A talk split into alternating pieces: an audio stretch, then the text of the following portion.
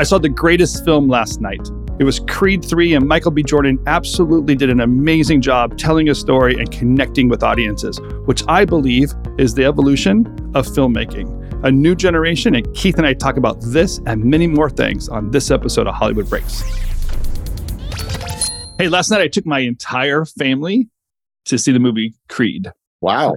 Family, entire family appropriate. Oh, you got all teenagers, so I guess it's It is, well, you know, the the new cuss word that's okay is the word shit. Apparently, you can say shit everywhere, including television and on Disney. Like your kid, the word shit doesn't. It doesn't. nobody cares about that word anymore. So then they they throw like they throw shit in every form of it in every way. But yeah, no f words, no no crazy. Well, the F word gets you. You got. I think you get one F word in PG thirteen. Maybe. Well, there was and like a there was a piece of music that they threw that that word was. okay. but absolutely michael b jordan killed he was the director he killed Yes. this movie it was i mean like ama- it was good killed not bad killed um the fight scene keith you, i'm so excited for you to watch this film i've never seen a boxing scene like he directed it and it was fascinating and the audio you got to go to the theater it is pounding you with bass as they're doing Well, this did you see it? Let me ask you this: Did you see it in IMAX? no, just just a regular theater, kind of a cushy seat or whatever, but amazing, amazing. When it wasn't three and a half hours, it was only like a little under two. I hope. It was um it was the regular run, yeah. Thank God. Okay. Wow. Yeah, I'm about to check it out. It Okay, was- right. And uh you know it's a, it's obviously it's an extension from the Rocky Yeah. Series. So there's a couple of uh, callbacks, but no Sylvester Stallone. So it's obviously a new evolution of it. Well, interesting enough, Sylvester apparently had some issues, creative issues with the, sh- the um, movie. But Like he wasn't it's in actually, that's 80, that's actually got 87% on Rotten Tomatoes. I just looked it up. Wow. I'm telling good. you, I'm telling you, man, it is. It's a story driven thing, not just a boxing driven thing. It's Oh, it's that. really good, and I love Michael B. Jordan's just uh, obviously creative vision there. I'm to put in the list. Yeah, See if I can Yeah. get there. That, Go to I, it. I want to see it because when I went to see Avatar um, in IMAX, they promoted the fact that Creed 3 was going to be in IMAX. And they had Michael B. Jordan talking about how he used IMAX cameras. And so I'm like, ooh. I, So, I yeah, might go. I might go see the IMAX version of it. That's true because Parent? Yeah, he and like he was talking about how he used IMAX cameras, like you know Christopher Nolan does. Um, so I, it, it was, it was, he's like, you're gonna be, you're gonna see a boxing match like you've never seen it before. So yeah, now, you know who, now you said it sounds really great and it looks great. I'm, I'm definitely intrigued. and let's give credit to the producers because the st- the story was pitched. The writers were uh, totally different writers. Obviously, a brand new director, so first time director. That's Yep. a, a pretty pretty amazing bet. Um, the evolution of the story was great, but to get it made, to follow a storyline, to set up another storyline. I mean, I, I'll, I'll say the producers really put out an ama- amazing package together. They did an, an excellent job. Sound, audio, music, the uh, acting, the the um, all the characters, fascinating. Really, really great. Wow, that's kind of awesome. And it was, um, Now you got me amped Well- to see it. yeah, you'll see, you'll see. and I'll say majority, if not. And here's how good the movie is. It doesn't. There's no registry for you and looking at it and wondering who the actors are and what color their skin is. But I think I like, now that I think about it right now, I'm going to say hundred percent are minority. Wow. But I can't. I couldn't even tell you. It doesn't even. There's no. It was. Dude, this is new Hollywood. It was great. It was really Nice. great. It's, it's unfortunate. It's Creed three. If Creed one would have, or Creed two. Well, I thought Creed. wa- I mean, well, here's the other question: Do you feel like you have to see the first two to understand the third? oh, I guess Ivan Drago's son is in here. So there's a there's one, but Oh, still, okay. isn't that somewhat back. minority, international person or whatever? Yeah, yeah. I mean, um, but you don't you don't feel like you have to see the first two in order to enjoy this one. There No? is no, mm, no, no, no. You could start right now, and we binge watched from Rocky all the way to this, leading up to this moment. So last two- Oh, to prep, nice. yeah, Yeah, I needed to introduce my kids to. By the way, I gotta say, looking back, Mr. T was a badass man. Rocky, th- Rocky Three. It is. Yeah. Mr. T is angry. That dude is angry. It is so. he is good. I forgot how how evil and awesome he was. Yeah, that was a good one. That was. I mean, I, I like everyone loves four just because of its cheesy U.S. versus Russia, but it's still a great one. Five Yeah. is kind of a throwaway. Five we five we can't we couldn't get. I guess five's the one we missed, but the Rocky Balboa, um, we saw Yeah. that. Yeah. But you know, four was the soundtrack. It's funny because Eye of the Tiger was actually in three, but it was the Rocky Four soundtrack that I think came in Columbia Records and tapes. That I the Tiger was two. mm, nope. No, I'm almost 100 percent sure that Eye of the Tiger was Michelle, the you're gonna have to look theme this up. song for two, Um, not four. Four is way too late. no, no, it, it wasn't four. All I'm saying is, is we all had the Rocky Four soundtrack because it came in the Columbia Records and tape collection. Oh yeah. Oh, because you're like Hearts on Fire. I mean, come on. Yeah, it came, it came as part of the you know 12 tapes for one penny collection that was one of the ones Yeah. you could get so that's Yes. why we all had it so we Right. all reference it as a on that soundtrack but yeah It is a great soundtrack. I mean, James Brown with "Living in America" that was great. Yeah. well what's funny about rocky 4 is you can see the influence of mtv on feature films because it it's Yeah. that there's an entire like music videos in the middle of the movie in like the 80s had remember we always had those music montages so you can have a Yeah. pop song in the middle of it Yeah. Yeah. Yeah. Yeah. it was like ah perfect and then it's the beginning of the title sequence changing too they had a very different title sequence for four than they had for um the other ones were just the word rocky and you know rocky two rocky three rocky four was two gloves really really bad visual that is classic Chief Ball 80s. Yeah. but I, what was fun is is to watch you know um rocky best picture right so there's like a little bit of film history in watching the rocky series i'm not saying they're the greatest films of all time although some people would say that but the the the series to walk through from bu- 1977 to today right. Sylvester Stallone created a, a, a universe as great Yeah. as the Marvel universe, right? All these now complicated and great characters that are evolving and changing. Maybe not as Mhm. great as Marvel universe, but you know what I mean? Like it's carried on in his entire career. Um, quite a legacy. Well, yeah, he created a universe. You're right. He created he created like a, a universe of Rocky Balboa, and you have all these offshoots. And you know, I thought Creed was really well done, and then Creed Two I thought was pretty well done, and then obviously, as you said, Three is really great. And I think it's interesting that you brought up. It's sort of like a new Hollywood. I think that's a really good point because Michael B. Jordan directed it. Um, it's sort of like, and you know, I the shot with IMAX cameras. They actually promoted the fact that they used IMAX in front of an IMAX movie, which they don't always do. Um, they did a little bit for Dark Knight when they released the first six minutes. That was sort of like come see it. That was the only aspect they shot in IMAX.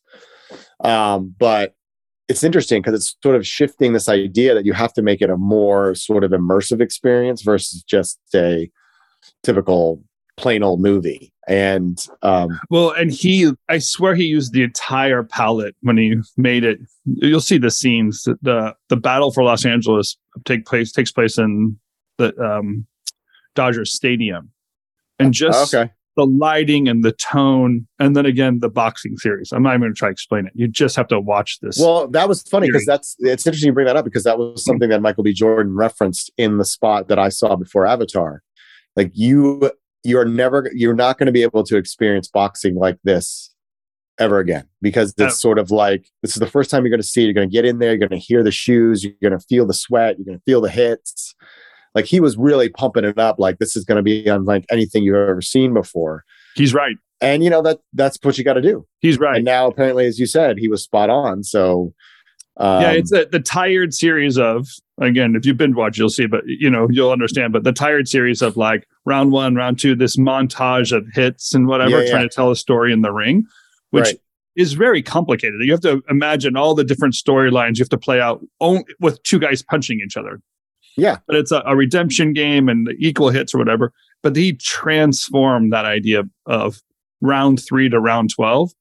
It it plays itself out on a story on a timeline that is Wow. Yeah. That's awesome. Well, you know, right now tracking showing I think between 38 and 40 million, which is great. Go movie theaters, but uh, um, so by the way you're talking, it sounds like it might exceed that. I'll be interested to see what the cinema score is this weekend. If they're like AA plus, then it, this thing could have some serious legs.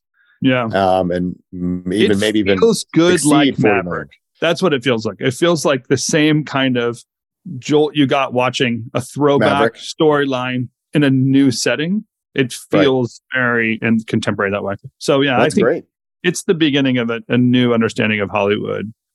What it what it takes to make a film opportunity. Well, let's hope that's the direction it takes. I mean, I don't have much faith in current leadership of Hollywood.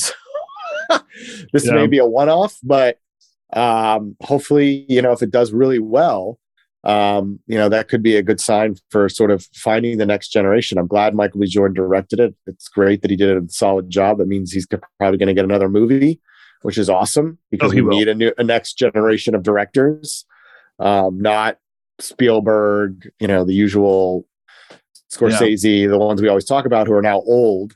We need a new generation, and it's great to hear that he sort of has elevated the game, and that's what we need in this business right now. You know, it's also fascinating me in the theaters is this Jesus Revolution movie. Yeah, I uh, uh, clearly because of my personal faith, I've seen a lot of Christian films. Yes. and they drive me crazy. They're they're there's just they're just so tone deaf to what we want to see and feel when right. going to a theater.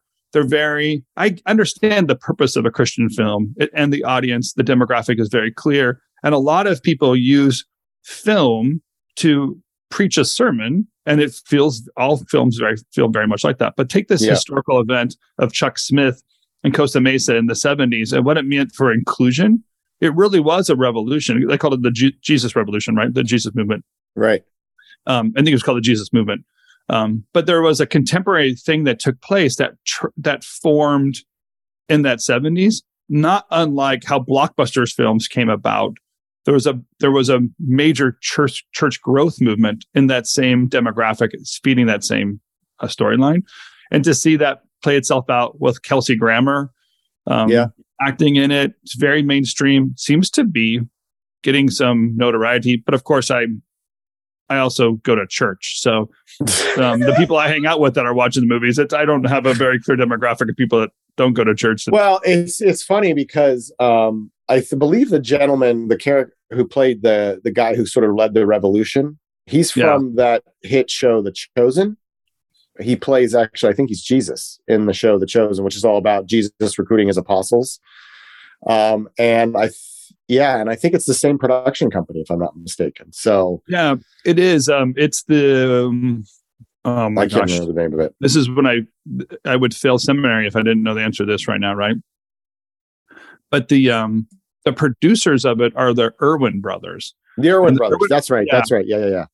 But also this guy Kevin Downes. I've been watching his career forever. I um, I worked on a film a few years ago called The Lost Medallion, and Kevin Downes was part of it. Kevin Downes was like the kid in the youth group that would carry around video cameras and make films back in the day. And for years, he's been making these Christian films, and many of them aren't things that we would like. But I want to I want to say recently there's been a lot um, that he's that they've been evolving even in their ability to tell stories. And hmm. yeah this is seems to be right in line with what they're doing. And they obviously get i'm looking at the cast list right now and devon franklin is plays a character and he is a hollywood exec who i think has a deal at sony and it's to produce faith-based film. Because i think he's a he's a preacher yeah. who is is involved in uh in, he does sort of faith based uh faith based films. Yes sony's been so. recognizing this for years and actually been backing it up. There was was there was a film a few years ago called mom's night out. Super like on the comedic front. Um it yeah. was like sean astin and it was clever and funny. And you saw a couple of these um christian uh guys in that film too that you're mm-hmm. like, oh yeah, of course, that's the throwback. And Kevin Downes actually play often plays a role. He and his brother either play a role in the film, so they're have they have kind of fun in this genre, right? But I but this one is I feel like like to to pull in a Kelsey Grammer and to get some a mainstream play. I'm just telling you, it's from from the what I usually hear about from the Christian audience on the films they do. You Yeah. you kind of know what you're getting into, and this one feels like it hit a little bit more of a contemporary tone. Well, it's it's interesting because um, the entertainment strategy guy, who you know, we we talked a lot about the audience deep dive, four part audience deep dive he did a few months back, and one of the aspects was yes, there the religiosity of the country is dropping, but it's still a huge audience. Huge.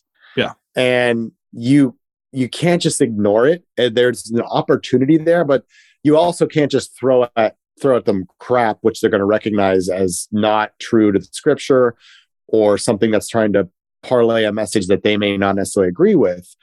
You, it, it's sort of like going back to the old, you know, big sort of Ten Commandment type movies where they just told a biblical story.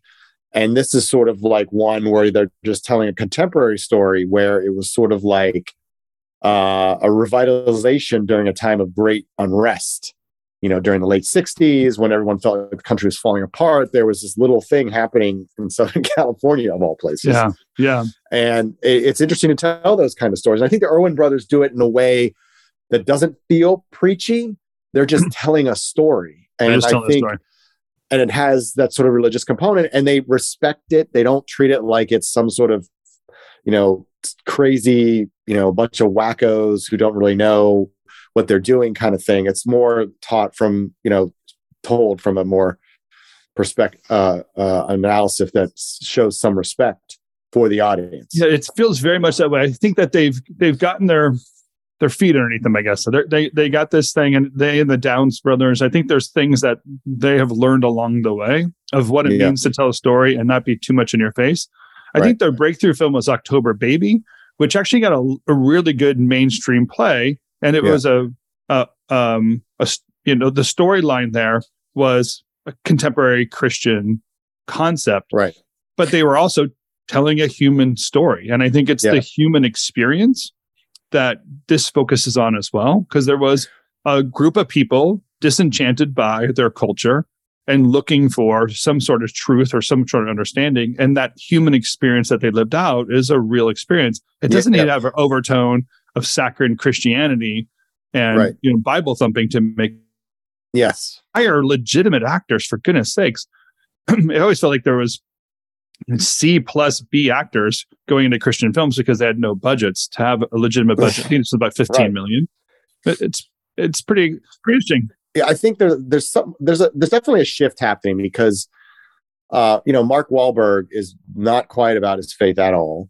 Um, he's out now promoting a, a Catholic prayer app, um, and he you know he came out and he was on the Today Show not too long ago, and he said, "Listen, I'm not quite about my faith. It's not exactly something that's popular in my industry, which is actually true." Right. Um, so it's interesting because you know Father Stew did really well. Didn't do so great in box office, but it did really well in streaming. So there's definitely an aspect that there's there's an audience there, and I think that's what entertainment strategy guy's point was. Like there's there's an audience there that is that wants that wants to be s- sold stories and told stories, and you can't just ignore them. Um, you can't go out and spend a hundred million dollars and expect to make your money back. But if you're smart about it, like they obviously are in Jesus Revolution, I don't know what the budget was, but I'm sure they've made Yeah, their budget fifteen back and, million. and then some at this point. And they're it's probably going to just keep going and going and going. Not to mention what their you know streaming and uh, SVOD numbers are going to look like. So you know, Yeah. I, I think it's it's it's important to recognize that there's still an audience there, and you know, I think a lot of the other studios. I mean, this was all. I think Lionsgate released this one. Sony's Yeah. obviously a little bit involved, but none of the other studios have really touched it all. Well, I Um, think that you um if you're at Disney, I think that you're yeah, I No, think you Dis- they're- play a totally different game in, in the world. Yeah, But- they they they have. They're trying to appeal. Paramount to has its own niche, but if you think about this, it makes a lot of sense, right? If it's the end of the blockbuster, then it's really the niche movies that we're talking about. We're talking about an, an evolution of film making or film acceptance, and you can create niche movies or niche audience. We don't have to do four hundred million dollar movie budgets and trillion dollar returns in order for it to be successful. We have Yeah. a long play model now. We have the ability for it to play once and very super long tail in its ability to view. OTT Mhm. platforms are monetizing in different ways, and theaters they're happy to have anything, any kind of experience. So it makes sense that the human experience films are the ones that people are relating to instead of getting another visual effects phenomenon. Not that they're not bad. Clearly, Avatar's done did very very well this year, and right. Ant Man is kind of proving like you can't just throw anything at the screen and make it legitimate.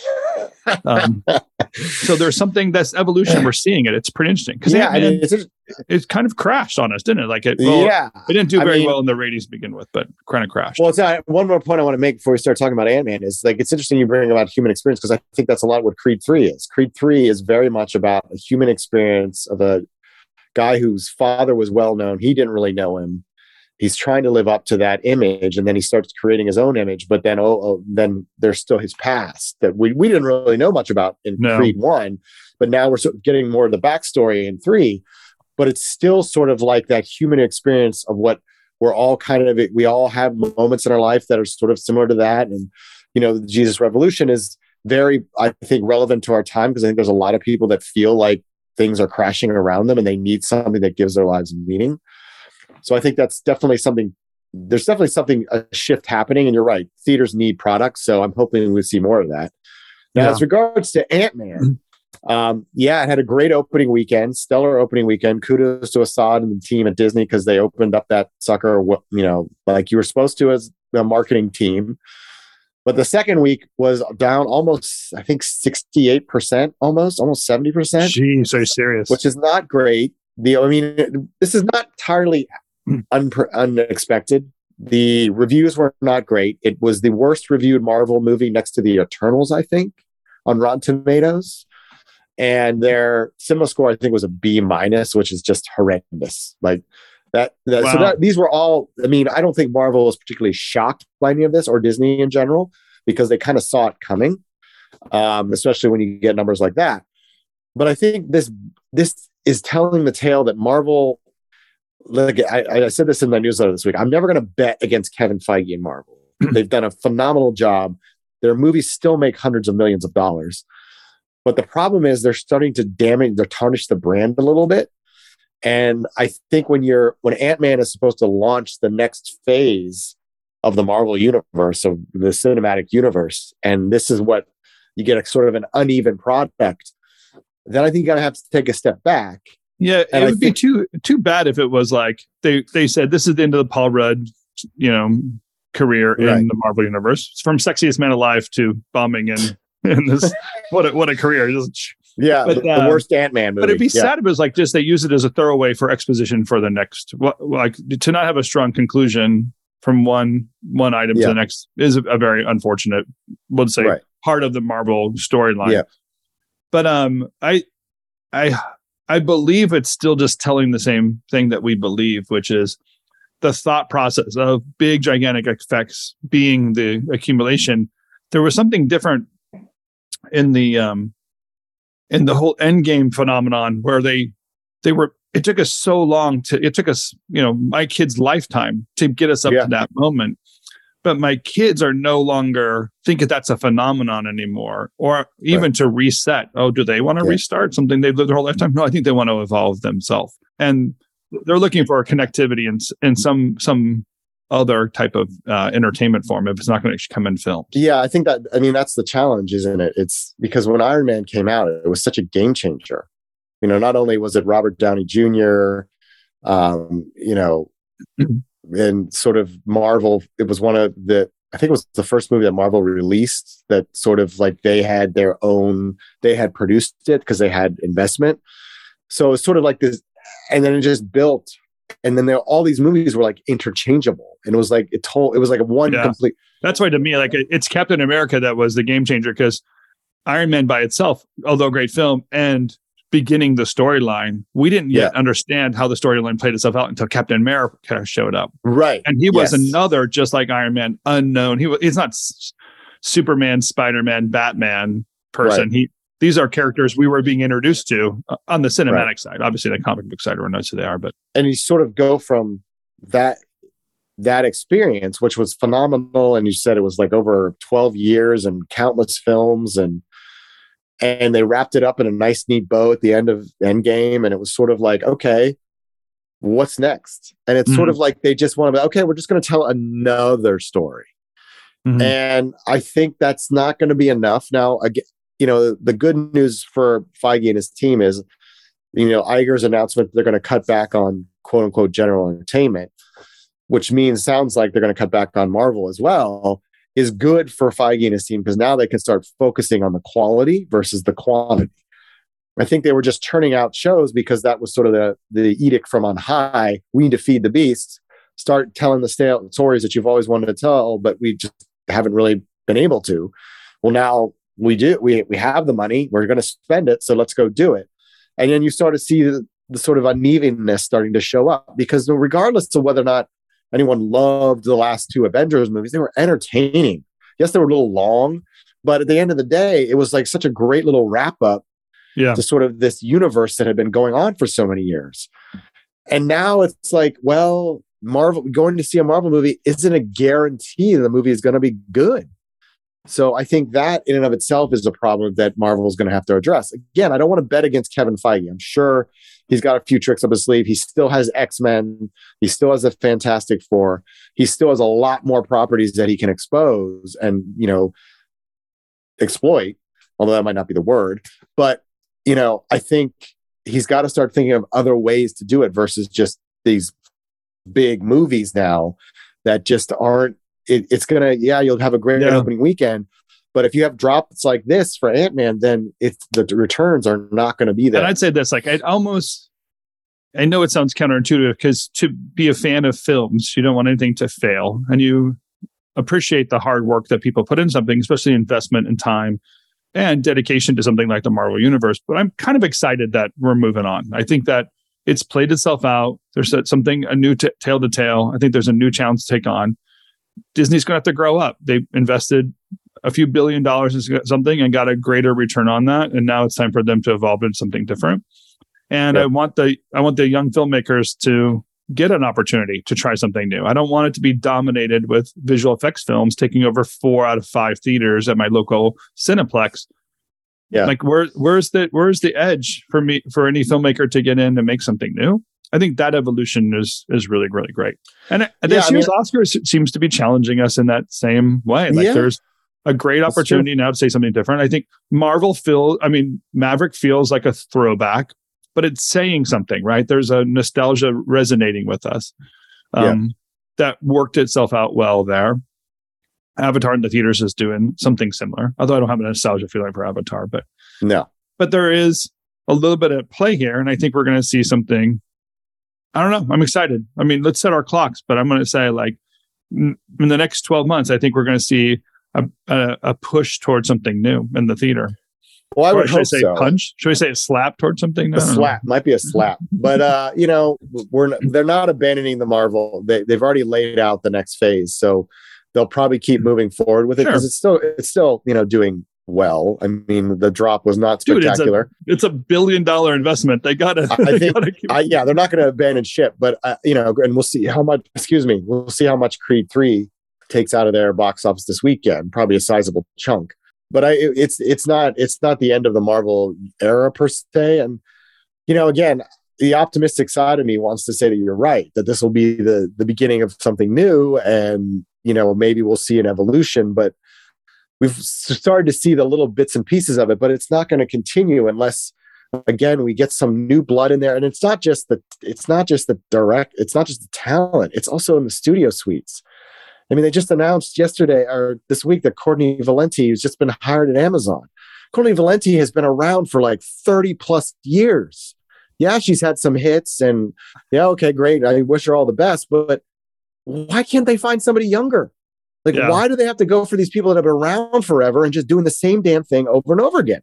Well, right now they have to choose experience because we have a downturn in the economy, down to the market, and they're pretending confidence, right? So they're saying, okay, we're not going to do anything fair. new. This is a preservation motion, not a promotion moment. But this is what gives birth to the next movement. Okay. Like the, this is end of phase, just like end of phase for Marvel. This is end of phase for for that thing and this new, I mean, I hope like we start shaking things up, man. This is going to be great. Yeah. Hey, listen, we have to wrap so. up, but I want to one more. I just want to make one more quick comment of about like, well, I should say it like this. I know who's not watching Netflix this weekend. The Chris Rock special that's coming up is Yeah. so interesting to me because one, what a genius move to do a live event clearly before the Oscars, obviously playing on a shocking Yes. moment that we all can remember. But to go live, Netflix live, that's a yeah. that's a new that's a launch of a new thing, right? 7 p.m. Pacific, 10 p.m. Eastern. Yeah, and they did. I guess uh, they did a test run uh, this past week, and everything went well technology wise. So this could be a huge game changer. If, if you know, I mean, Netflix dived a little bit into the uh, live space, I think, with the SAG Awards, but this is like their first like live event event, like with an actual talent. Um, so this could bode another the next gear that uh, Netflix downshifts to in terms of their their their qual their product because sports is obviously right around the corner. Yeah, years ago in the broadcast space, you were hearing the broadcasters talk about live politics and sports, whereas where um, television was going to make its money in the future because it was the Right. only live event, and all the content was moving, all the other content was being moved and watched very differently, like binge watching, and even even back when I was here in the days, people were talking about the getting the DVD set to watch it. So they've been talking about Yeah. this for nearly twenty years. But now for OTT to be standing on Hulu did this, and now standing on a platform of like, "Mm, no, you don't own live either. Well, Right. this is entertainment and politics and sports all together in, in one live event coming up with Chris Rock because we're talking about something that we all need reconciliation for. And for them to snatch that moment and then not just to throw it away, but to Yeah. take that moment and involve Netflix, it's going to be a major draw on some major servers. There's going to be a lot of like server fans blowing like crazy on Saturday night. it's going to be like it's going to explode on Twitter, I'm sure. I mean, he hasn't really said much other than a couple road testing, a couple of jokes. So this will be his first real event that's sort of broadcast wide to talking about what happened almost a year ago, and to do it a week before the Oscars is just absolutely brilliant. Because everyone's going to be talking about it. Everyone's going to be talking about, oh, you remember what happened last year, the slap, blah, blah, you know, and then here we go. Everybody Chris but Will Smith. Will Smith's the one person I know will not be watching Netflix this week. He will not might be have watching Netflix, and Yeah. he might he might be keep uh, uh, his distance this uh, this week. I have a feeling. Um, I have a feeling uh, Will Smith actually already canceled his Netflix subscription. I think he probably Maybe. went. I'm yeah, not gonna He's happen. like, yeah, I'm not gonna I'm not paying for this month. I'm I- gonna re up next month. he has YouTube, so he can make he can watch Red Table and see what his wife's up to. But Yeah, he yeah, don't think yeah, he's watching Netflix. there you go. All right, my friend. Well, maybe I'll see you soon in New York City. I'm going there next week. We'll We'll, see. see yourself soon. And we Yeah. have Oscar specials coming up. Um, Yes, we're going to do a um, pre-pro and an after show. So we're going to after show. dive into yes, some of the and, uh, politics there. Robin, hopefully Robin Geisen will be joining us as well because she's a fan favorite when she comes on for the Oscar stuff. So um we'll, Yeah. we'll hopefully see her and then uh, next week, hopefully. Yeah, get some of her insiders playbook on this thing. Yep. That'd be great. Well, good to see you. Have a wonderful Likewise. week ahead, and we'll uh, see you next week on the Oscar show. See you next week. Bye there.